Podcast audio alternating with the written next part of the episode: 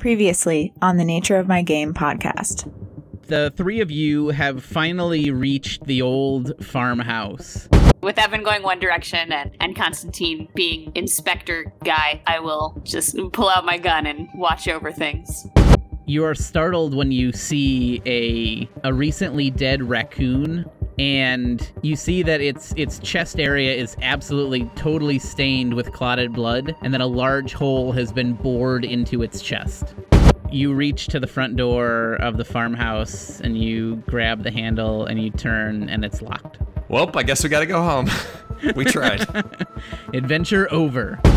A scraggy haired man with a beard wearing a flannel shirt, suspenders, and a wide brimmed hat jumps out of the shadows and swings an old table leg at you. I aim my gun at him and I say, please don't make me use this. Don't, don't, don't, don't, don't. And he he really he starts to ramble and it's it's nearly incoherent. There's something strange about this house. Uh, I think there's a monster in here. Well, did you see the did you see a missing woman like She wasn't missing to me. I saw her. I'll be back to put things right. Signed, Marion Allen. P.S. The thing is still in the attic of the house.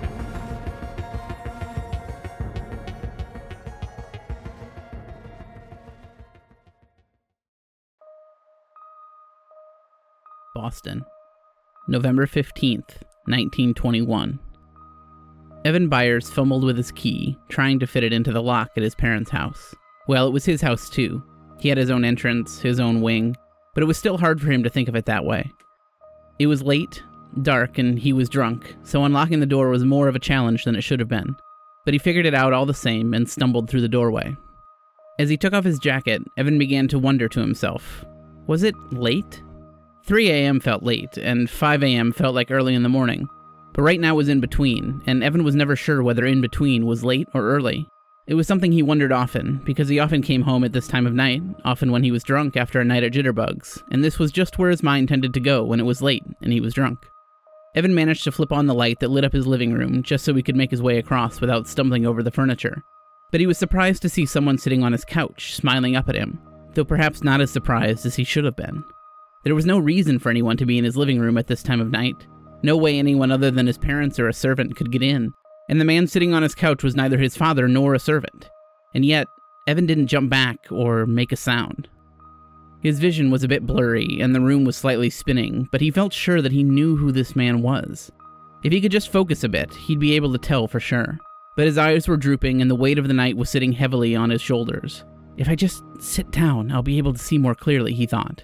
He took a few graceless steps and plopped down in an armchair, hoping to steady himself enough to figure out what this man was doing sitting on his couch, smiling at him, not saying a word. But the moment he felt the support of the armchair, Evan's eyes slid shut, and he fell asleep. When his eyes blinked open the following morning, the sun was shining through the windows and his head ached. He squinted and used his hand to block the sun, and looked across the room at his couch. The man was still sitting there, was still smiling, and still hadn't said a word. Despite just waking up, the pounding headache, and the bright sun, Evan was now sure who was sitting across from him. But it wasn't possible. It couldn't be. Evan closed his eyes tightly and used the palms of his hand to rub them, hoping to clear his head before he opened them again. The man he was sure he had seen sitting on his couch, both last night and this morning, was his grandfather. The problem was, his grandfather had died more than 10 years ago. Evan opened his eyes and looked again at the couch, but this time, it was empty. He breathed a sigh of relief moments before feeling a hand grip his shoulder. He turned and looked up and saw his grandfather once more, standing behind him, smiling.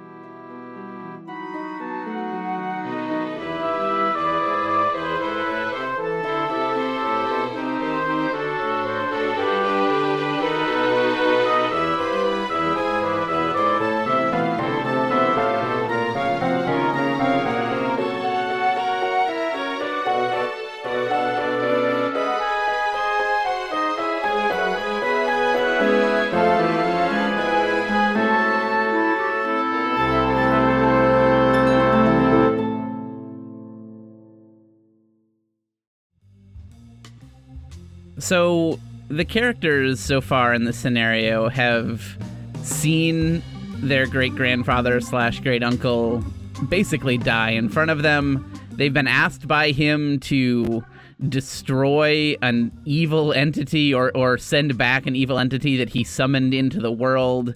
They've seen a raccoon with its chest ripped open, and they've they've been surprised by a homeless man who ran out of the house that they were exploring. I'm curious, not about your characters, but specifically about the three of you, Adam, Brandy, Nick. How would the three of you as people, do you think, deal with this situation if you were put into it? Poorly. Why? I, I mean, I guess if uh, if it was a family member who asked, I'd feel a sense of obligation. If it was anything else, I would just absolutely go into like denial. Like if it was just like like I passed it on the street and it's like, oh, maybe there's like a dark jinn over there and it's casting an evil spell, I'd be like, ah, someone else probably has it and just leave. Like just be like, yeah, it's you know, it's like the fire department or somebody will take care of it. What if it was one of our like mutual friends? Like I was just gonna say, what if it college was me? What if? I asked you? Did you die? I, I feel like the dying Yeah, I died. really ramps it up. I you died, died. You yeah. coughed Wait, a I blood don't. I don't know if we can count Eric though, because Eric is Adam's family member. Like, That's true. That's true. But for at least for Nick, what? If, yeah, if, if if I asked you this and then I died, what would you do? I mean, I'd I'd have to try.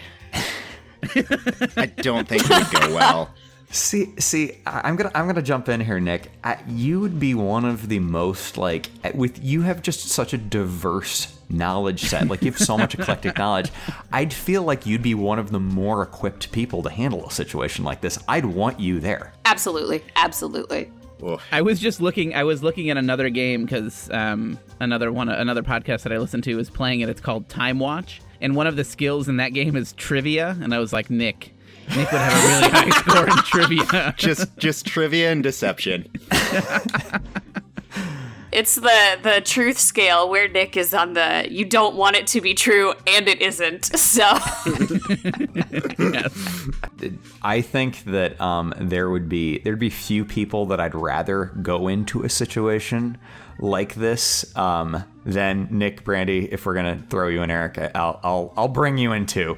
Thank you, I just- appreciate it. I just like with the again like there, regardless what was happening, like you know there'd be there'd be some humor to the situation. It's probably good to laugh when you're in a situation like this, but I also feel like you know there's there's a good number of skill sets present that maybe could you know you guys are as qualified as anybody else to deal with like an occult haunted situation so I, i'd feel as good about it with you guys as i would with anybody Though I'm sure I don't, I'm not sure any of us would bring a gun with us, which maybe is terrifying. That, that's what I was just thinking. Where Adams was, was saying skill sets, and I'm like, man, weapons, weapons. I are do not. think one of us would try to bring a sword cane, though.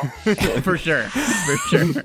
okay but if i'm gonna qu- if i'm gonna quote um, constantine knowledge is the best weapon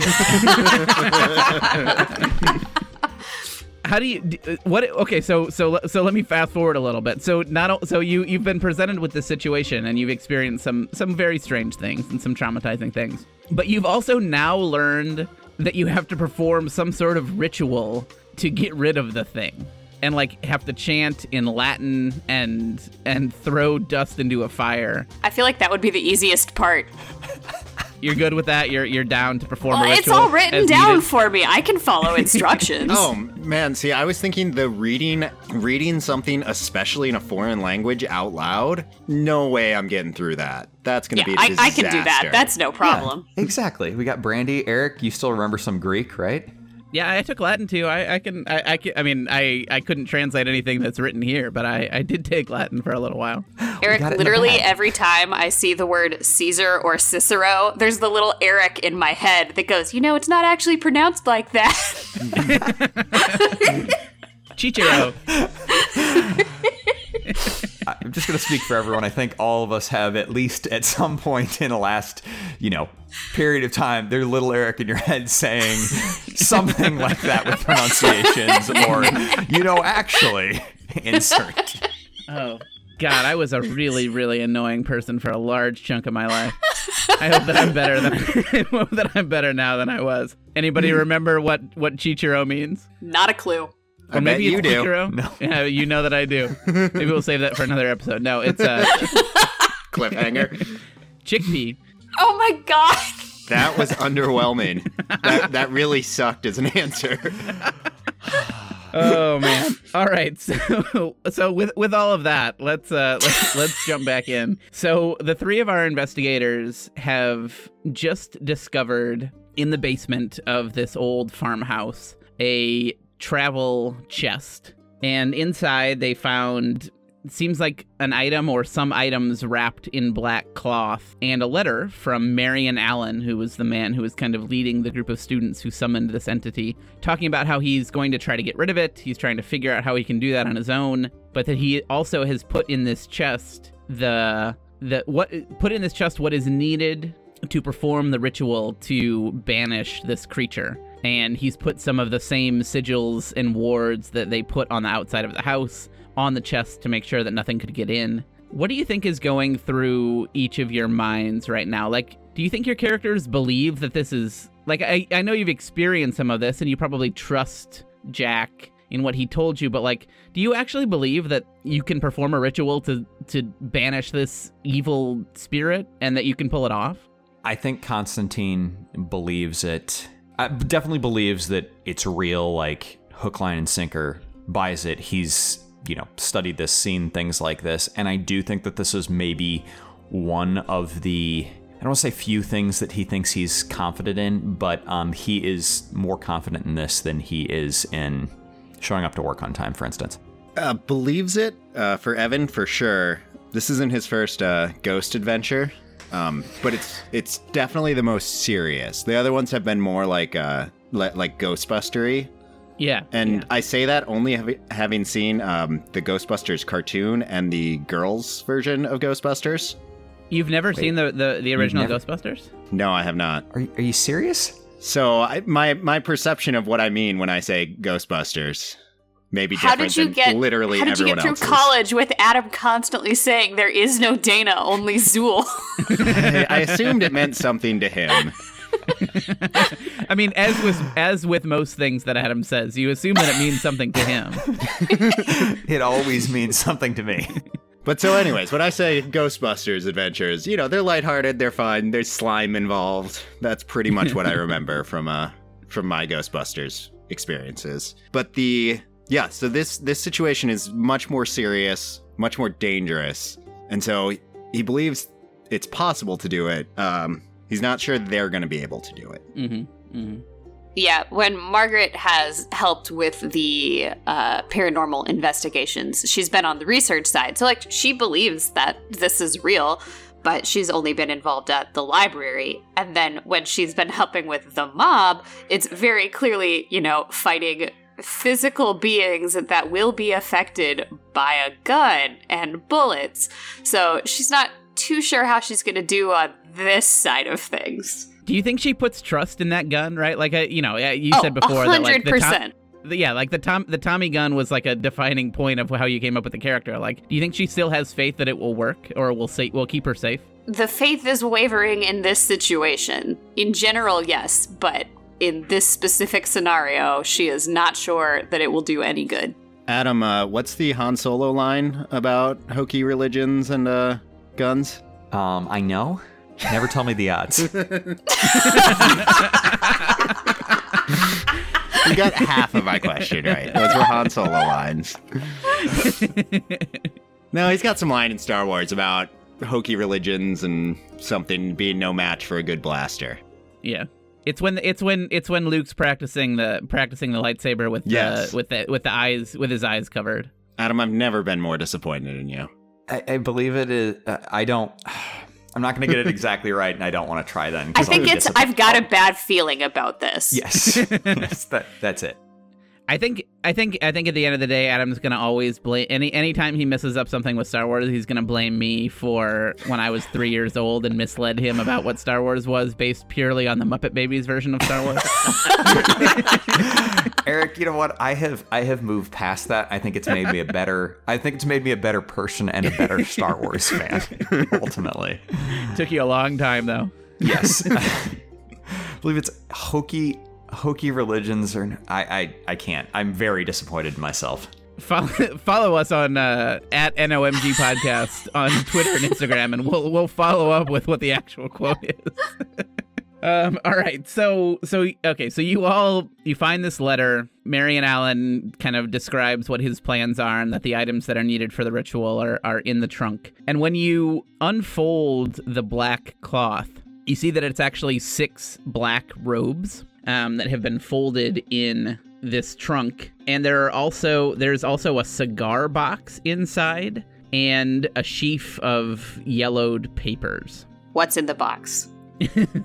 margaret opens up the box. Um, so the, the box is it's dated to the 1850s which would make sense. And when you open it up there's uh, two things. There's a small metal canister uh, that looks like it has a coarse and brownish powder inside and a smaller wooden box with a sliding lid. And if you open that one up, there's a silvery talcum powder-like substance there. So there's like there's a brownish powder and there's a a silvery talcum powder-like substance. None of you have chemistry or pharmacy, right? Those are in the science category. I don't think any of you have any Constantine science. does have chemistry. Um, Whoa. Because of the photographical aspect. Yeah, that's that's how you say that for sure. Yep. Um, uh, go ahead and roll me a chemistry roll. you don't See, know what they called it in the 20s? There's that voice inside your head that's just so annoying. that that voice has helped me out in a lot of situations where it's like maybe I should look this up before I say it out loud in a in an important meeting. Um, that is a that's a fail. Unfortunately, seventy two over thirty one would have been cool. Would have been a cool story moment, but you know, of course, dice get in the way. Then Uh, and if you want to give, if you want to give me also, since you're the only one that has it, a Cthulhu mythos roll, you can do that too. See if you roll a one. don't ever tell me the odds. I also think Constantine could uh could push that chemistry um choice maybe by like pasting one of the Oh yeah, he could. He for sure could. I, I failed the Cthulhu um, mythos. You know what? It's it sounds good. I like it. That, that's not where my my thought went to, which is why I'm going to hesitate. But he, you know, Constantine is into this. Um, you know, it might not be. He's into this, so I will push the chemistry roll by just just a little bit, not enough that it's going to harm me, but tasting a little bit of the um, talcumy silvery powder, just just a little bit. Oh, that's a 96. Oh, Constantine boy. dies. So you you taste a little bit of the of the silvery talcum Like, powder. he almost uh, like he he's like examining it, almost like subconsciously. Like I'm thinking, like you know, he's not he's not stupid. Um, he's not gonna like. yeah, yeah, just- you're not like dumping it into your mouth. No, but like just subconsciously like looking through it, and he doesn't know, and you know, little maybe a little frustrated, and he I just think takes it. I think does it he's sub- this is legit because like archaeologists will put things on their tongue to see if it's like bone or pottery. So yeah. There. we Thank you. Seems like a This bad has choice precedent. with bone. what is your, what's your score in chemistry? 31. 31. 31. Okay, so that means that a 96, which is what you rolled, right, Yeah. Is a critical failure. Can I use a point of luck to just make it a failure? You cannot. That that it it it, just, it definitely says in the rules that um that criticals are always criticals. You can't spend luck to make them not criticals.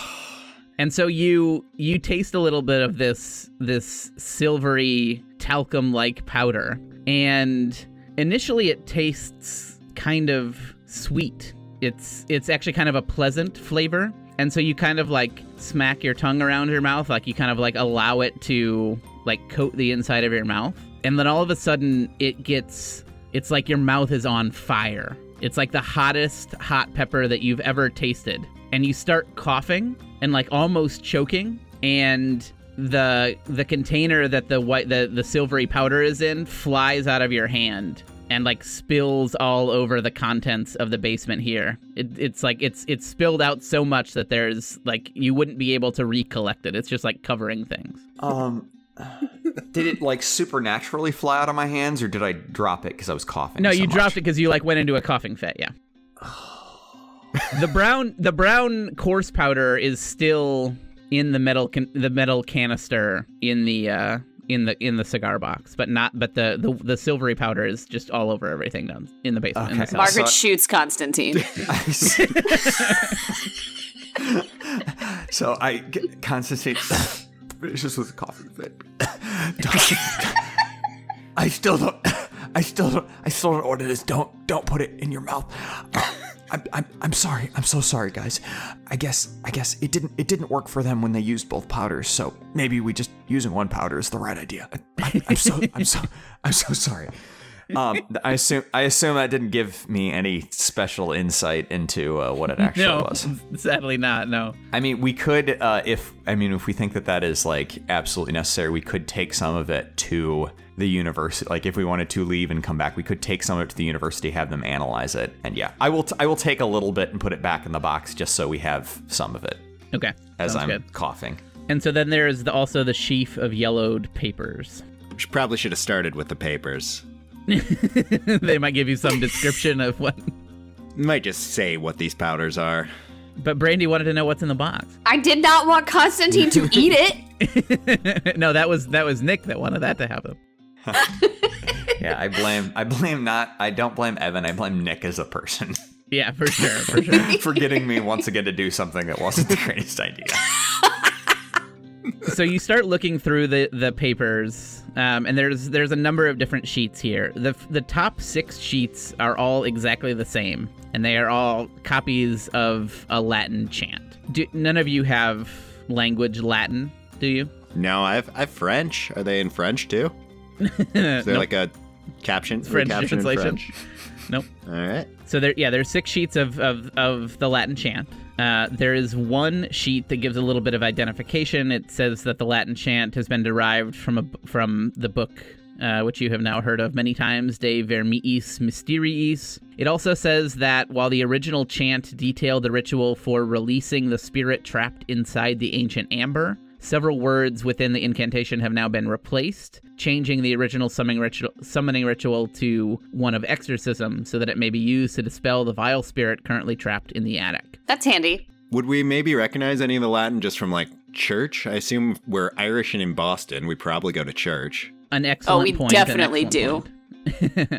uh, so the first two words are O Spiritus. So Don't know what that, That means. is- That's probably "o spirit or spirits. I mean, you see the word exorcizo or exorcizo. I'm not now. I now I feel bad about correcting people's pronunciation because I don't actually know whether that's right or not. But I think it's exor- exorcizo, which you think is probably exercise or exorcism. You see like divinorum, which probably is divine or divinity or something like that. Let's see, sapientium. You probably remember means wisdom. You see daimon, which seems bad. So a, a little, you know, a, a few words here or there, but not enough to actually understand what it's saying. Gotcha. That was a good. That was a good call, Nick. Can Constantine? This is kind of a well. I you know uh, let's read the rest of the papers first before Constantine does anything else. Tries to eat them. I'm gonna taste the papers. Uh, so there's another sheet that has a um, it has the drawing of a pentagram with strange designs throughout, um, and that's uh, you think that this is the symbol that needs to be drawn as part of the ritual. And then there is there are three sheets that kind of go into detail about the ritual itself. Um, and so the kind of looking through that, the things that you glean are it takes at least an hour to perform and needs to be started at midnight. To start, while one person speaks aloud the ritual phrases, another has to draw a pen- the, draw the pentagram on the floor, while another burns a certain combination of chemicals in a fire nearby. And the notes mention that the chemicals resemble a brown powder, which he has prepared and stored with these papers in a metal canister ready for use. Uh, it also says while one person alone can perform the chant, the notes recommend that several people take part, allowing each individual to occasionally interrupt their chanting without disturbing the overall ritual or its potency. Uh, it says that if the chant is continuous, with at least one person reciting the repeating phrases aloud, the spirit must succumb. However, it warns that even the slightest disruption of the chanting may, re- may result in failure, requiring another ritual to be formed on the following night. And finally, the note suggests that during the ritual, a watcher be posed, lest the sorcerers be disturbed by the nuances and distractions of malevolent spirits. So we don't need the silver powder. There didn't seem to be any mention of the silver powder. I do think, actually, uh, Constantine, give me an intelligence roll, please. I'm real smart. that is a 64 under 75.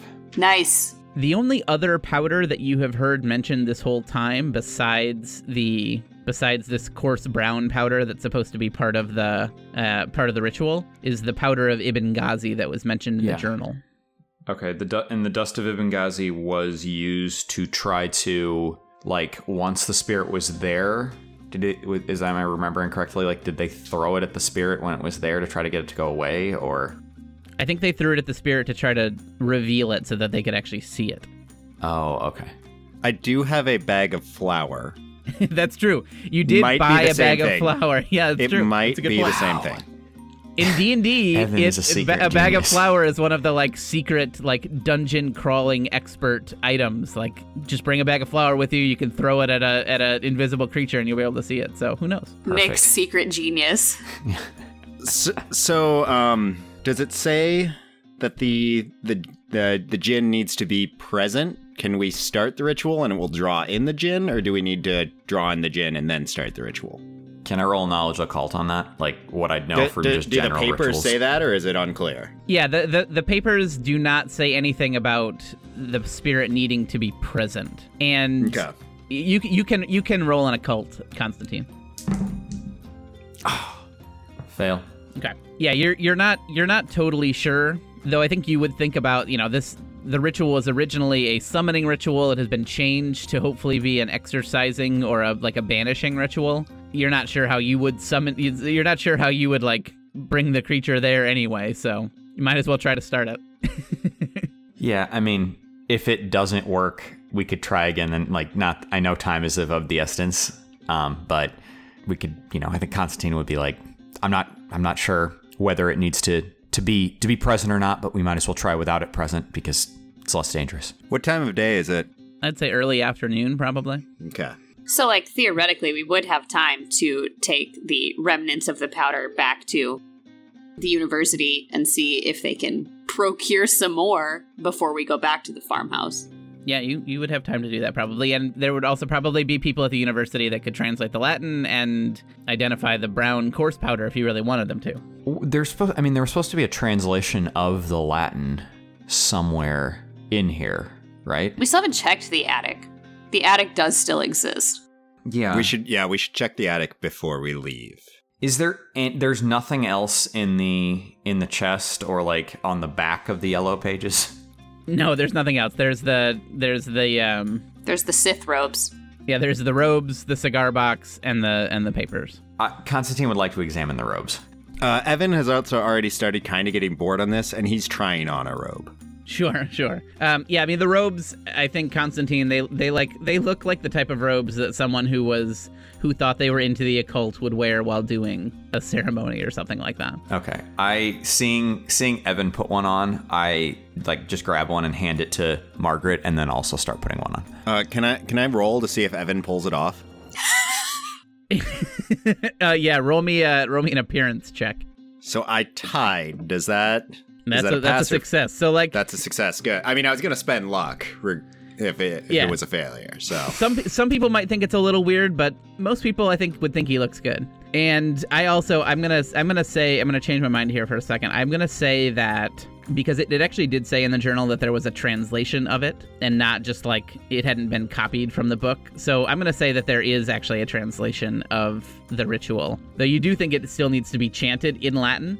Uh, there is a translation written. It says, O spirits, you I exercise by the power, wisdom, and virtue, by the divine knowledge, by the dark void, by the name of the old ones, the root, trunk, source, and origin of all the other divine names, whence they all draw their life and their power. I exercise you by the name Nyarlathotep, signifying the most excellent bringer of wisdom. His majesty so high and brighter than the stars of the void. I exercise you by the most powerful name of Azathoth, the all powerful, who shall punish the crimes. I exercise you and I command you absolutely, O demon, in whatsoever part of the universe you may be, by the virtue of all these names. Hear you and obey. Interesting.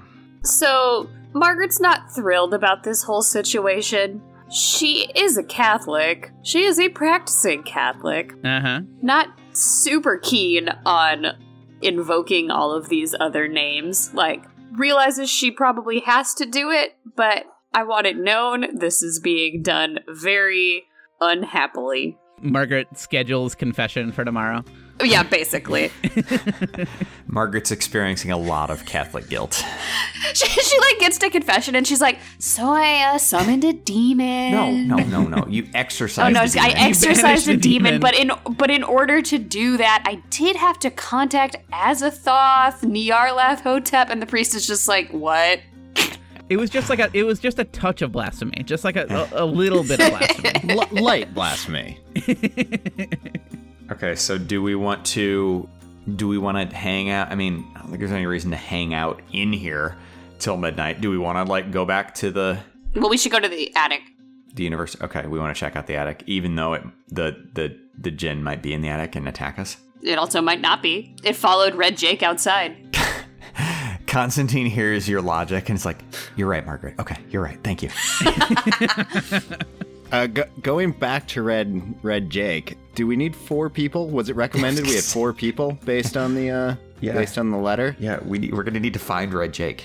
Red Jake could come be a watcher. Yes, I mean, so? So what the so the suggestions were that when you start, you need to have one person chanting while another person draws the pentagram and another person feeds the fire with the brown powder to start. And then it also suggests that throughout the process, more than one person should chant in case somebody kind of needs to like take a breath or something, but that you could just have one person chanting and that you should have a watcher throughout. So you could probably pull it off with three, right? Like you could do the three starting things and then a couple people keep chanting while the other person is the watcher. But I'm sure a fourth person would help if you want to go find go find your boy Red Jake. Well, we could find Red Jake, or if we go back to the university, uh, you know, just get some grad students, offer course credit.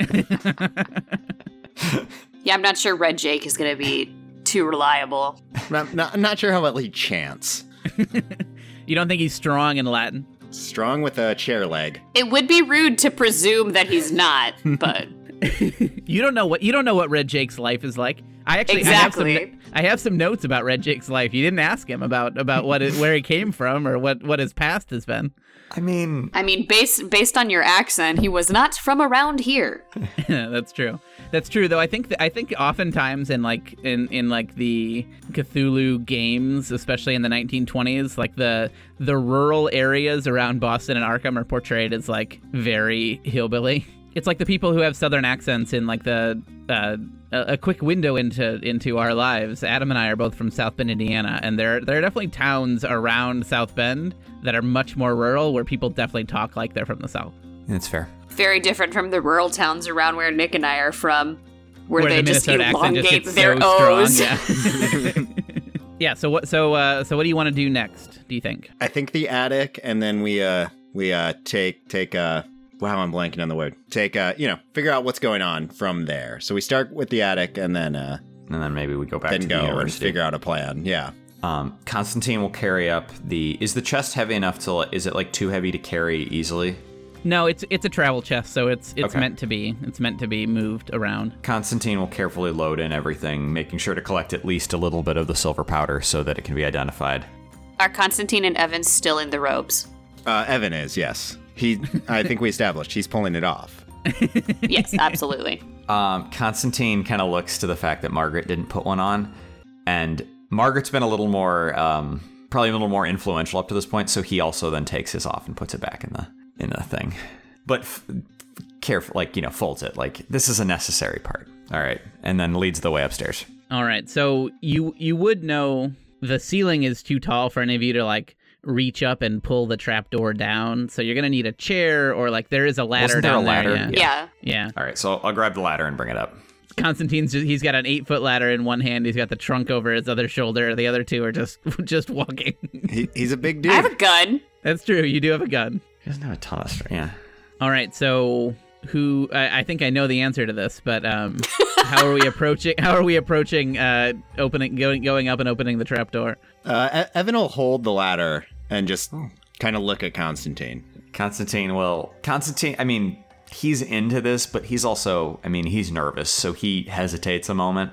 Again, kind of looks around, um, and shakily starts, you know, climbing the ladder. But he's he's committed, but he, you know, understands that this is a big move. Margaret will go up behind him.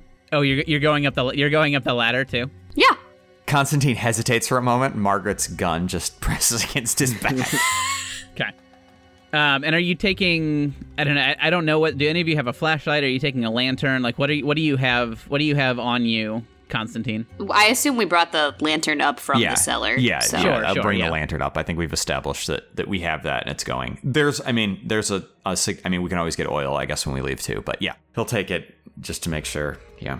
All right. So Constantine starts heading up the the ladder, and you you're able to kind of reach up and push open the trapdoor in the ceiling, and it folds up into the ceiling and kind of slaps down on the on the the floor of the attic, and that allows you to kind of stick your head and shoulders up through the trapdoor. And so at this point, I think Margaret probably starts to follow, and Constantine, you you bring the lantern up through the trapdoor with you. It's still just kind of your your shoulders are are through and your arms are through, but you haven't crawled all the way up there. And you just kind of take a look around, and it seems to be you're you're you're immediately kind of surprised at how much stuff is up here, and you like you notice some broken furniture, but then you start to notice other things. There are carcasses of dead animals, squirrels and raccoons and rabbits and other things that are just lying on the on the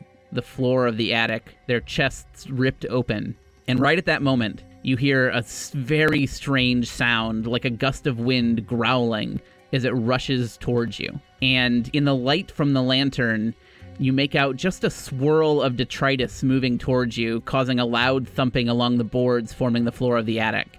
And I think Margaret and Evan, you hear as if something large is moving across the floor of the attic from one side toward Constantine. And Constantine, I need you to make me a dodge roll.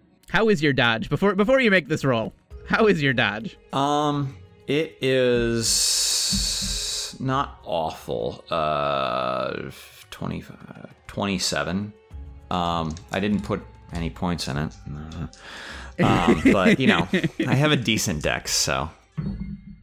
Uh, that is a 34 over 27. However, um, can I spend luck on dodge?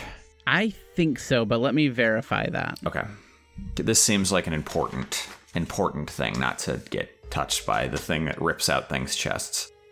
Yeah, you can only not spend luck on luck rolls and on sanity checks. And so yes, you can. Okay, so um, I will spend seven seven luck to get it down to twenty seven, so that is a success. Okay. And so as this gust of wind and detritus moves over you, you kind of throw yourself out of the way and you fall backwards off of the ladder and you knock mm-hmm. Margaret down with you as well. And so both of you are going to take some damage from this. So Constantine, you take three points of damage from your fall as your like shoulder cracks on the on the hard wooden oh, ground. And Margaret, you take one. You just kind of bang your knee as you as you slip off the ladder, as Constantine kind of knocks you off the ladder as you fall. And as you're kind of both brushing yourselves off, you hear you all hear a growling, panting sound coming from the attic above as the trapdoor slams shut. And I need you to all make me a sanity check, please. Oh, here it goes. I failed. Uh, Evan succeeded. Constantine failed. All right. My current sanity is 18. About to be lower. All right, so Evan succeeded, so you just take one point of sanity damage. Margaret, you failed, Mm-hmm. and so you take two points of sanity damage. And Constantine, you also failed, and you also take two more points of sanity damage. Okay. Um, so different sessions. I mean, it's still like that four points. Um, that for insanity. Yeah, we're gonna say it's a different day because the last time you took sanity was last night reading the journal. So you you are you are currently you you're currently saved from going indefinitely insane. Okay. um, by the by the day. night's sleep that you got, even if it was fitful. Okay. Awesome. I'm good, guys. We're good. All right, so so so now now you all can react to what just happened. So I constant. You said that he smacked his. Do you remember what you said? Whatever. I He said you, like, landed on your his shoulder and, like, yeah, Um. yeah. So you know he grabs his shoulder. He yells out, um, like ah Oh, I, I, I saw it. I, I'm so sorry, Margaret, but it was up there. It's still up there. Maybe it's, maybe it's still trapped. Um, for some reason, I, I think that's, I think that's a good thing. I think it's a good thing that you know we at least know it's up there. Kind of concurrently with with Adam's um or sorry with Constantine's rant, Margaret's just like, "What the hell, Constantine?" I, I, I saw it. it. It came at me. I barely dodged out of the way. Uh, sorry, I knocked you on the ladder, but, but this is good. This is good. We, we know where it's at. We know where it's at. It's okay. And uh, Evan is just trans- transfixed, like focused on the attic door, just staring at it, like trying to see any perceptible movement of it again. He watched it slam closed, and he's just worried about it swinging back open. Did did Constantine happen to notice? Um, were there any wards on the attic door? Yes, there there were war there are wards kind of drawn around on the trapdoor and kind of around the trapdoor Okay. in the room that you're in now, which you think are it would be what's keeping it from coming down into the main floor. So, so Evan, after making sure it's not moving again, says, "Well, it, it doesn't want us up there, and I don't think we want to be up there either." Yeah, I I agree. I think we should probably get out of the house, go somewhere to regroup so we can prepare for this ritual. The the university. Sounds perfect to me. Yeah. L- let, let's go. Let's go. Yeah, Evan's ready to leave. All right, so th- your your plan is to head back to the university. What goals do you want to accomplish when you get back to the university, knowing that you do eventually have to come back here? What do you what do you want to do to get ready for the ritual? So Evan Evan is focused on the ritual and and uh, fixated on the number of people. So he he wants to um, to recruit at least what two two or three more people to uh, to help us perform it. Do we think that between Margaret and Evan we can actually work out the correct pronunciation of the Latin, or should we talk to a professor to make sure we say it correctly? You're saying that Constantine can't figure out the correct pronunciation of the Latin? We j- we just haven't discussed whether or not Constantine is a church attendee. Oh, that's yeah, that's a good point. That's a good point. yes, it, the, it, it, he is an O'Malley though. Yeah. I, True. I, I think. Yeah. I mean, again, uh, yeah. Probably raised like that. He probably goes sometimes, but also it like he forgets that it's Sunday sometimes and just slips his mind. But Yeah, I think I'll, I think I think with the I think with the kind of written out paper, you would be fine. You think you would be fine and actually like l- literally saying the words of the chant. So then, yes, I agree with Evan. Constantine wants to look into the um the dust of uh Ibn Ghazi. Yep. the dust and just see if he can find anything on it if it offers anything other than what uh, flour would do. Okay. Okay. and how do you want to pr- how do you want to go about trying to figure that out?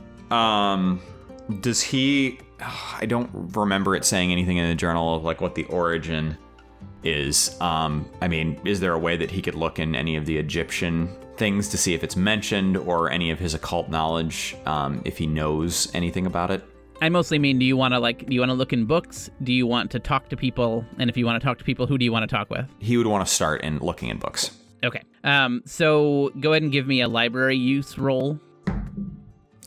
Failure, 63 over 40. All right, so you probably spend a few hours when you get back to the university at the Orne Library, probably until it closes, just looking through books, and you don't find any sign of any any reference to the powder of Ibn Ghazi, or even really anything that talks about like a you know a silvery powder that does kind of what you think this does. Okay. I think that Margaret would have gone to help with Constantine versus going with Evan because Evan would just be able to pay people to come work with him. I don't think he would necessarily need Margaret's like fast talk charming abilities. Um, so if if Constantine goes to the library to figure that figure stuff out about the dust, I think Margaret would have gone to like speak with some faculty or something for an additional support. Okay, cool. You can give me a you can give me an interpersonal role of some sort on how you want to go talking to people. 47 that's for charm. Okay.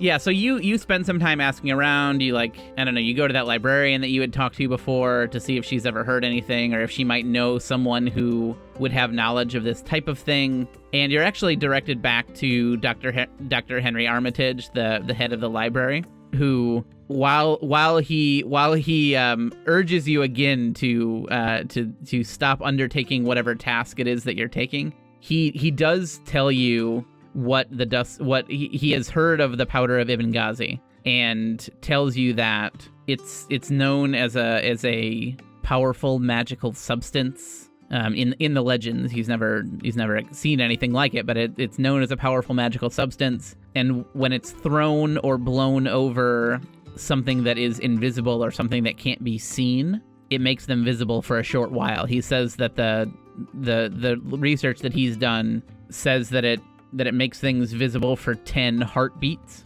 So theoretically, Professor Armitage, if one were to throw flour at an invisible creature, would we receive the same effect? He says he doesn't think so. There's something about the powder itself that is able to kind of cling to an invisible creature that uh, just standard flour wouldn't do. I know you say this is magical and mythical. If it weren't, do you have any idea how we would go about getting some? It requires special ingredients that would take months, if not years, to obtain, and then a, a, a particularly powerful ritual user to put it together. What if we had unlimited funds? it would still take you time, I think. Okay, okay. Thank you. All right. So finally, Evan, um, I, I think I think uh, Brandy already mentioned how she thinks you're going to approach this, but how are you going? Who are you trying to get? Who are you trying to convince, and how are you doing it? Well, uh, on the on the drive back, Evan is thinking to go back to uh, to Warren Rice, who who did our translation, I believe. He did the the hieroglyphics translation. That's correct. Yes, and so so that's his first thought. But at some point, they pass a church, and uh, and he thinks that a, a priest may be more appropriate. So he is going to go to uh, to a church. There is actually a church in Ross's Corner. If that's some, if you wanted to like swing by there first. Uh, no, I think he'll get to the university with Okay. everyone since since he'll be driving them. Gotcha. So what? So an Arkham, an Arkham church of some sort. Yes.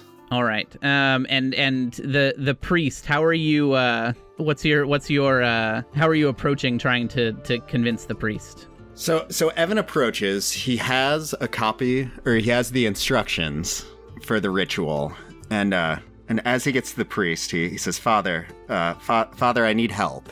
And and he starts and stops several times trying to explain what's going on, and just just can't get more than two or three words into a sentence, and finally just hands over the papers and and wa- and waits for the priest to react. Okay. Um, so the the priest that you're able to find in Arkham, it's a it's a younger a younger kind of smooth talking, maybe Irish, maybe just you know from Boston priest who his, he introduces himself as Father McCarthy, and you know he's you know he, he's like the he's like the university chaplain, so you know he's he's he's like trying to connect with the youth, so he's like young and hip in the Got a 1920s. backwards hat on. yeah, exactly.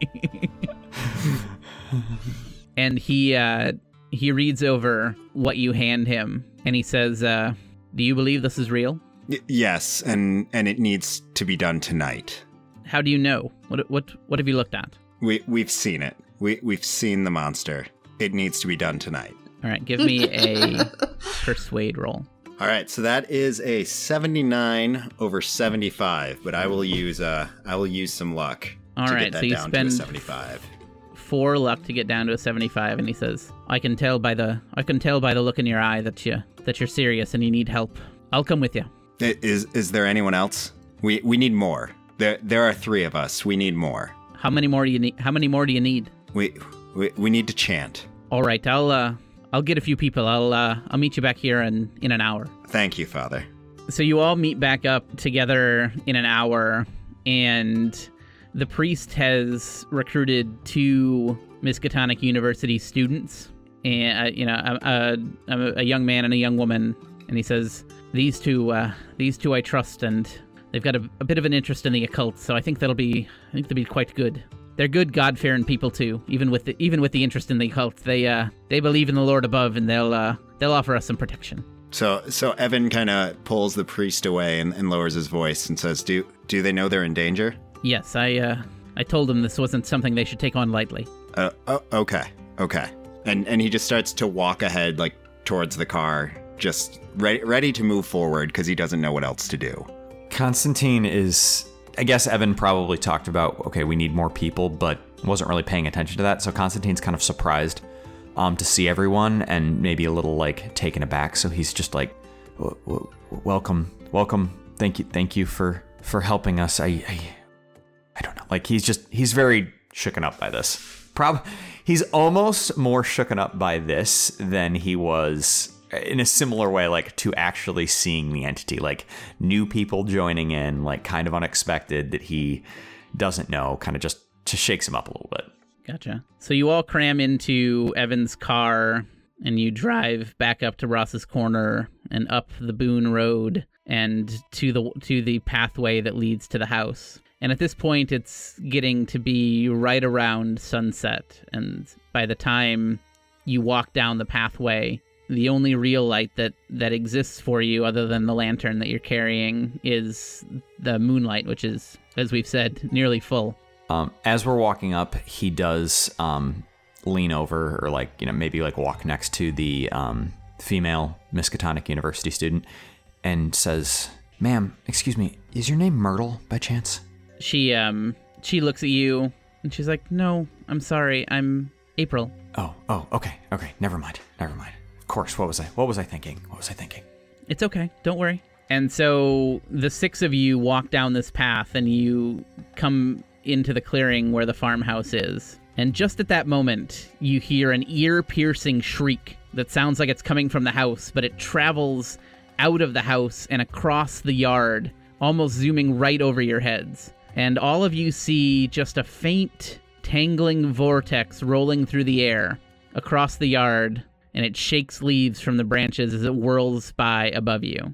And that is where we are going to end our story for now. It's out.